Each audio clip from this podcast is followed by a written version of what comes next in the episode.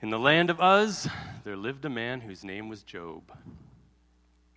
The story of Job begins much the same way every other story begins. We have a setting, we have a character, and eventually we have a conflict that someone has to overcome. We don't know who wrote this book, we don't know when it was written. We have clues in the story itself that it took place about 4,000 years ago. Job is generally referred to as wisdom literature.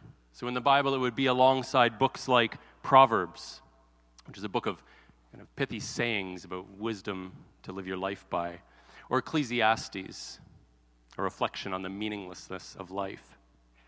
It has the elements of a drama or an epic, but strangely, as far as literature is concerned, not of a history. But through the setting of a celestial courtroom, the author of Job, creates a framework to, explore, to explore the age old question what is the origin of our suffering? Now, the first thing we discover about Job is that he's basically perfect. The Hebrew word translated blameless and upright, they don't actually mean that Job never made a mistake, but they suggest that he lived a well rounded life, a life of integrity. And the second thing that we discover right off the bat is that Job is stinking rich. He was the greatest man among all the people of the East. You probably stopped paying attention halfway through the list of all the animals he had. He had so much. Job was blameless and upright. He feared God. He shunned evil. And yet, despite all of this, his life fell apart in an instant. Let's imagine, our unknown author suggests, that the origin of our suffering lies with God. What would that be like? Sometimes I'm amazed at how God allows himself to be portrayed. Because God made room for, and we would even say inspired, this story to find its way into our sacred scriptures. But this morning, we're continuing a series this month called Old School Bible Fights. And so rather than exploring the theme of suffering itself, which lies at the heart of the book, we're going to pay attention to the way that the characters approach the theme of suffering. So, following the devastating events we heard in this morning's reading, Job is tested again. Basically, it goes like this Satan goes back into this celestial courtroom and says, Okay, like, I get it, Job's still serving you, but that's because you wouldn't let me hurt him. He still has his health. If you let me actually take down his health, then he will curse you. Surely he will. And God's like, all right, sure, we'll keep playing this game. And uh, he lets uh, Satan go, and all of a sudden, Job is covered from head to toe um, with sores. So we're going to pick up the story in Job chapter 2, verses 4 to 8. Skin for skin, Satan replied. A man will give all he has for his own life, but stretch out your hand and strike his flesh and bones. He will surely curse you to his face. The Lord said to Satan, Very well, then, he's in your hands, but you must spare his life. So Satan went out from the presence of the Lord and afflicted Job with painful sores from the soles of his feet to the top of his head. Then Job took a piece of broken pottery and scraped himself with it as he sat among the ashes. What a terrible vision. Can you even imagine scraping the sores off of your body with a piece of broken pottery? Like, that's painful stuff, and it's just disgusting. So, at this point in the, in the story, Job's wife enters the scene. She shows up as he's sitting there, having his whole life destroyed, head to toe in sores, and she says to him, Are you still hanging on to your integrity? Curse God and die. What a woman. Speaking it like it is. Now, before we judge her too harshly, we have to remember that she's living through the same disaster herself, right? Her livelihood has just been destroyed too. Her family has been destroyed by this terrible events, and her husband is sitting there in sores from head to toe. And she's like, enough of this faithfulness, enough of this integrity. I think the truth is, if we're honest, most of us would probably react more like Job's wife. Probably if most of our lives crumbled to the ground, we wouldn't say, well, praise God. Most of us would probably say, oh, enough with this business. But in trying to support her husband, she ends up leaving him feeling even more isolated. But in his response, Job doubles down on his faithfulness. You're talking like a foolish woman. Shall we accept good from God and not trouble? Now, please, do not try to get away with using this by quoting the Bible. Don't say to your spouse, You're talking like a foolish woman. And then she gets mad at you and you respond, It's in the Bible. Right? You can't do that, it will not work.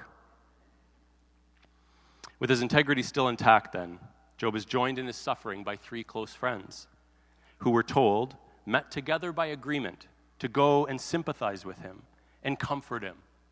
They sat on the ground with him for seven days and seven nights. No one said a word to him because they saw how great his suffering was. There's something about a person's physical presence when life is falling apart. You know you're not alone. Even if you feel like it, the person sitting beside you reminds you that you're actually not alone. Now, I have to say this. Um, last Sunday morning, I shared a reflection. We were talking about the theme of rejection. And I shared a reflection on last year, and I referred to 2018 and the journey that our church went through. I said, you know, rejection was one of the main kind of words of the year. And then I kind of went on with the sermon, and about 30 seconds afterward, I remembered that I forgot to say something really important. But it would have been too awkward to stop then and rewind, so I kept going, and now I'm coming back to it a week later. Because I wanted to say that, yeah, rejection, there was a lot of rejection around here last year as we went through some difficult times. But the truth of the story is that there was way more support. See what see why I was annoyed at myself for not saying that? Right? I left it like this negative story, but there's not. Like look at everyone here and people who've become part of our community in the last year. I mean, there's been way more support. And I felt that all the way through too, and I can't believe I forgot to say that last week. Because I know what it's like to be in this place where you feel like everything's crumbling and to have people come alongside you and just sit with you and just be present with you and just say, hey, I'm on your team. I'm with you. And so ha- perhaps then, it was this silent support of Job's friends that created a space for him to pour out his feelings. In the words of one author, encircled by love and suffering shared. We'll pick it up in Job chapter 3. After this, after he was surrounded by his friends, Job opened his mouth and cursed the day of his birth. He said, May the day of my birth perish, and the night it was said, A boy is born. That day, may it turn to darkness. May God above not care about it. May no light shine upon it.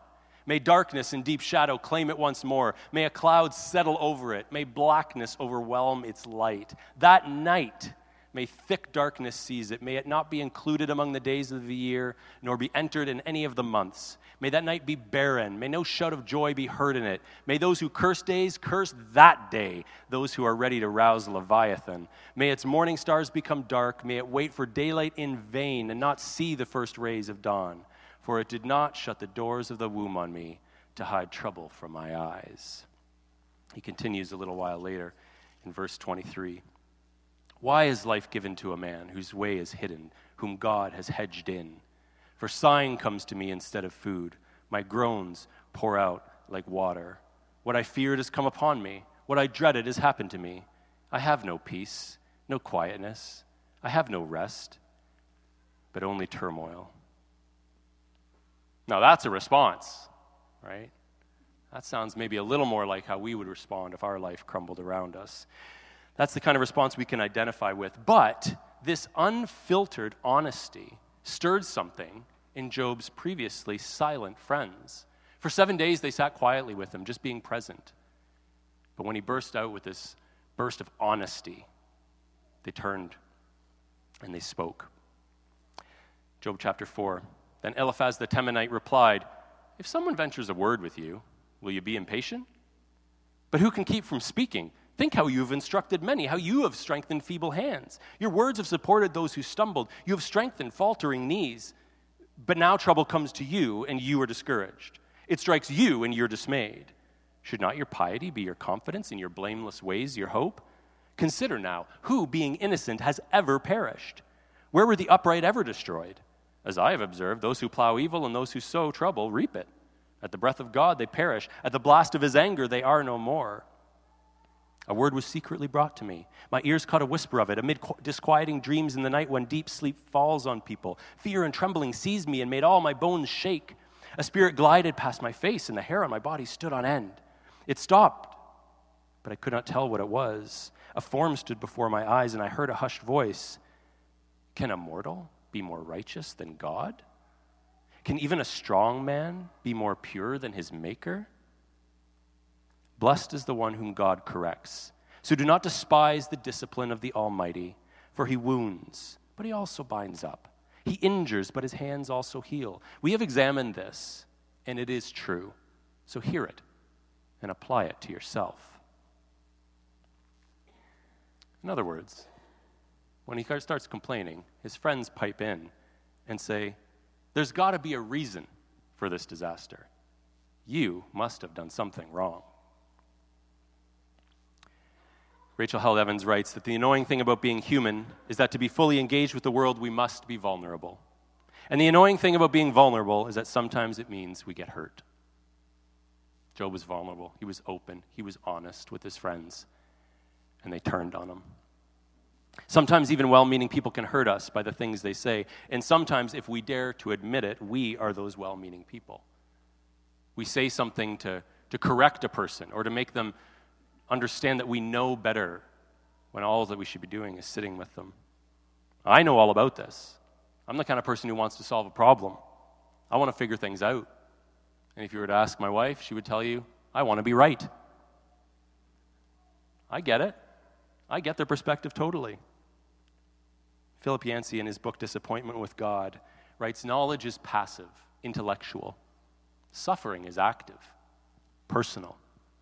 No intellectual answer will solve suffering. You see, Job's friends wrestled theologically and intellectually with the reasons for his suffering, but what happened at the end of the day? Well, Job responds to them. A despairing man should have the devotion of his friends, even though he forsakes the fear of the Almighty. But my brothers are as undependable as intermittent streams. He's like, you know what? Even if I curse God, you should be like, hey, we're with you. But you don't. You turn on me at my lowest moment. Well, as the story continues, this group of friends argue back and forth with increasing volume and intensity as they seek an explanation for Job's sudden misfortunes. What started out as a beautiful picture of friendship begins to fray at the edges. You see, for Job, their arguments didn't make sense because he knew that he'd lived with integrity. There must be some other explanation. So, who was right? Was it Job or was it his friends? A man who lived on the northern frontier of China was skilled in interpreting events. One day, for no reason, his horse ran, ran, away to the nomads across the border. Everyone tried to console him, but his father said, What makes you so sure this isn't a blessing? Some months later, his horse returned, bringing a splendid nomad stallion. Everyone congratulated him, but his father said, What makes you so sure this isn't a disaster? Their household is richer by a fine horse, which his son loved to ride. One day he fell and broke his hip. Everyone tried to console him, but his father said, What makes you so sure this isn't a blessing? A year later, the nomads came in force across the border, and every able bodied man took his bow and went into battle. The Chinese frontiersmen lost nine out of every ten men. Only because the son was lame did the father and son survive to take care of each other. Truly, blessing turns into disaster, and disaster to blessing. You see, understanding why things happen is no easy task. When we find ourselves in disagreement with someone about what is right, what is wrong, what is blessing, what is disaster, we should be cautious. Like the townsfolk, we risk making similar mistakes, known as leaps of abstraction. Peter Senge, an author, a professor at MIT, writes that leaps of abstraction occur when we move from direct observations to generalizations without testing. So here's an example from our story. He, uh, Senge suggests three questions that we should ask. The first is, what do I believe about the way that the world works? And so the characters in our story believe that God blesses the innocent and punishes the guilty. Why would they? How do we know this? Well, Job 8, verse 20, one of his friends, Bildad, says, Surely God does not reject a blameless man or strengthen the hand of evildoers. His friend Eliphaz says in chapter 22, Submit to God and be at peace with him. In this way, prosperity will come to you. So their way of seeing the world and understanding the world was God blesses the innocent, God punishes the guilty. So the second question Senge suggests we ask is what am I basing my generalizations on? Well, that's observation. Many innocent people are doing well in life, and many guilty people are suffering. They would have seen this happening in Job's day, and we can see the same thing happening in our day. We could all point to many people in our lives who live good lives and are doing well for themselves, and people who make terrible decisions and their lives are crumbling around. We could find that evidence for sure. But then the third question is the really important one Am I willing to consider that this generalization may be inaccurate or misleading? Because Many guilty people are also well off, and many innocent people are also suffering. The problem with Job, according to his friends, was that he was willing to consider that his view of God may have been inaccurate and misleading. Now, I didn't think that I would ever make a reference to this movie again, but a couple of weeks ago, my daughter and a bunch of her 16 year old friends got together at our house to watch High School Musical. So I thought, I will go ahead and quote from it. Like, why not? Um, I guess I had these songs sticking in my head for some reason, and had, one of them goes like this uh, No, no, no, stick to the stuff you know. If you want to be cool, follow one simple rule don't mess with the flow, no, no.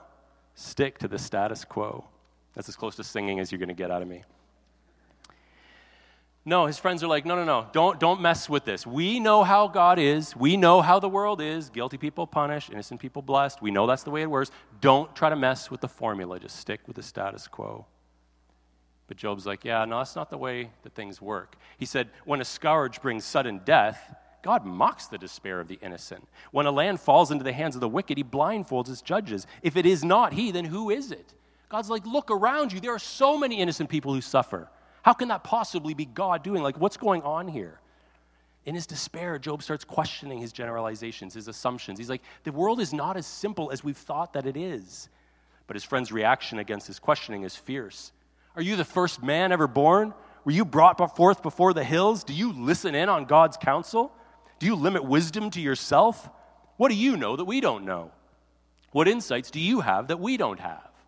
They just couldn't imagine that things could ever be different than what they knew. Last week marked a ominous anniversary of sorts. It was 27 years since Pope John Paul II admitted that the Catholic Church had erred in the year 1633 by forcing Galileo to recant his view that the earth revolves around the sun. Took a few hundred years, 360 some years, to admit that the earth revolves around the sun.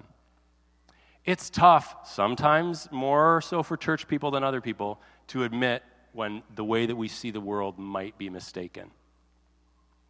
As the Pope explained, they were operating on what they knew at the time. And so we certainly can't look back and, and scoff at them and say, well, those terrible people, they're so dumb. How did they not know? No, no, no. They were operating on what they knew at the time. We just have to look at our own lives and say, are we making assumptions or generalizations that people 300 years from now will also laugh at us for? Like Galileo, Job's unique life experience, the sudden collapse of his life gave him the courage to rethink his assumptions and avoid the dangerous leap of abstraction.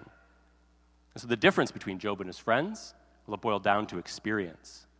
He has this one quote he says, Men at ease have contempt for misfortune. When your life's going well, it's easy for you to look down on someone whose life isn't. When you've got things all together, neat and tidy, it's easy for you to look at someone whose life is falling apart at the seams. I saw this headline in the news a couple weeks ago. It was ridiculous. Woman fakes pregnancy to avoid excess baggage fees. Seriously. So here's a picture of her stuffing a bunch of clothes into this like jumper, and then she goes onto the plane like this. And the, re- the only reason she was caught and discovered and this made the news is because she made the mistake of hiding her laptop in her, the back of her jumper there. And so she had this giant rectangle in the back and didn't look naturally pregnant, I guess. I no, be like, this is no fair. It's like you either live it or you don't. you don't. You don't get the benefits of being pregnant or whatever the analogy is here. I don't know. But you can't fake. You can't fake your way along. You can't fake your way along. It doesn't work like that. And so Job is talk, looking at his friends. He's like, you know, you guys don't even know. You don't even like. You're pretending you're, you're pregnant, but you're not. You're pretending you've experienced suffering, but you haven't. You don't know what it's like to be me. And his friends' limited experience, in this case, their exclusion from significant hardship, they had not pressed them into the point of being willing to reconsider the way that they saw the world. Wendy VanderWal Gritter writes You can't afford the luxury of certainty when the question isn't out there somewhere, right? When the question is right up close, in your face, your life, it forces you to ask good questions. So, chapter after chapter, Job and his friends argue about where suffering and blessing come from, and while they fiercely disagree, each one is sure that the other one is wrong. And I'm sure that some of you here have raised serious questions about faith or the Bible or God and have had your questioning questioned. And maybe you stopped asking because you're tired of people questioning your good questions. Maria Popova writes that to hold space for complexity, to resist the violence of containing and classifying what transcends familiar labels. Takes patience and a certain kind of moral courage. I want to pick up the narrative a little later on, Job chapter 31. There's 35 to 36. This is a little bit of an aside. It's in parenthesis in the text. Oh, that I had someone to hear me. I sign now my defense. Let the Almighty answer me. Let my accuser put his indictment in writing. Surely I would wear it on my shoulder. I would put it on like a crown. I would give him an account of my every step. Like a prince, I would approach him. See, he looks and says, uh, You know, I'm enough of fighting with my friends here. I want someone to answer. God, I want you to answer. Who's right in this argument? Most of us will never experience the depth of Job's angst, but we'll probably all experience the same sense of longing for God, longing desperately for God to answer, to clarify, to respond. Now, assuming they knew what God's response would be, even his friends press. Are these words to go unanswered? Is this talker to be vindicated? They're saying the same thing God, speak up, correct this guy. And then finally, after 36 chapters of arguing, God re enters the story and, and contributes a few words of his own. I'm just going to read a little sample, thir- chapter 38, verse 1 to 7, and 16 to 21. Then the Lord answered Job out of the storm. He said, Who is this that darkens my counsel with words without knowledge? Brace yourself like a man. I will question you, and you will answer me. Where were you when I laid the earth's foundation? Tell me if you understand. Who marked off its dimensions? Surely you know. Who stretched a measuring line across it? On what were its footing set, or who laid its cornerstone while the morning stars sang together and all the angels shouted for joy? God's response goes on, and then he picks it up. Surely you know, for you were already born. You've lived so many years. Have you entered the storehouses of the snow or seen the storehouses of the hail, which I reserve for times of trouble, for days of war? He continues later on Do you send the lightning bolts on their way? Do they report to you? Here we are. Who endowed the heart with wisdom and gave understanding to the mind? Who has the wisdom to count the clouds? Who can tip over the water jars of the heavens? It continues on and on. For the next two chapters, God rebukes Job's accusations, addressing his and indirectly our inability to speak with certainty about the way that the world works. One author writes, like Job and his companions, our words about God are too often definitive, absolute, and proclaimed with an authority greater than their source. We have a certainty about God and his ways that leads us to replace the mystery of faith with manageable spiritual formulas. I could blush when I think about how certain I was of things in the past. I'm sure many of you could as well. Things you, you knew you had the answers to, you knew you were right about, you knew were so obvious and that you don't know anymore. God's blast of a response drops Job to his knees. Chapter 40 begins this way. Well, this is God finishing here. The Lord said to Job, Will the one who contends with the Almighty correct him? Let him who accuses God answer him. And then Job answers the Lord I am unworthy. How can I reply to you? I put my hand over my mouth. I spoke once, but I have no answer. Twice, I will say no more. It's like, that's enough. Richard Rohr writes that moments of vulnerability are the space where God can most easily break in with fresh experience. In fact, I doubt if God can break through in any other way. And I think that's what happened here. Job was vulnerable. He vented, he ranted, he threw everything out there before God. And that was the time and the moment that God broke through to him. God goes on for another couple of chapters. And finally, we get to the final chapter of this epic poem, the book of Job. Then Job replied to the Lord I know that you can do all things. No plan of yours could be thwarted. You asked, Who is this that obscures my counsel without knowledge? Surely, I spoke of things I did not understand, things too wonderful for me to know. You said, Listen now, and I will speak. I will question you, and you will answer me. My ears had heard of you, but now my eyes have seen you. Therefore, I despise myself and repent in dust and ashes. Now, that must have made Job's friends happy, right? There he is, dust and ashes, groveling before God to forgive him for his foolishness. They would now be vindicated, surely, because Job was in the wrong for speaking words without knowledge. Heck no! God turns on them. He's like, Boys, come on over here for a minute. Paraphrasing. He's like, You guys suck as friends. And so you all need to present a big offering to me, and then you need to go back to Job and beg him to pray for you. And if he does, then maybe I'll save your lives. They're like, What?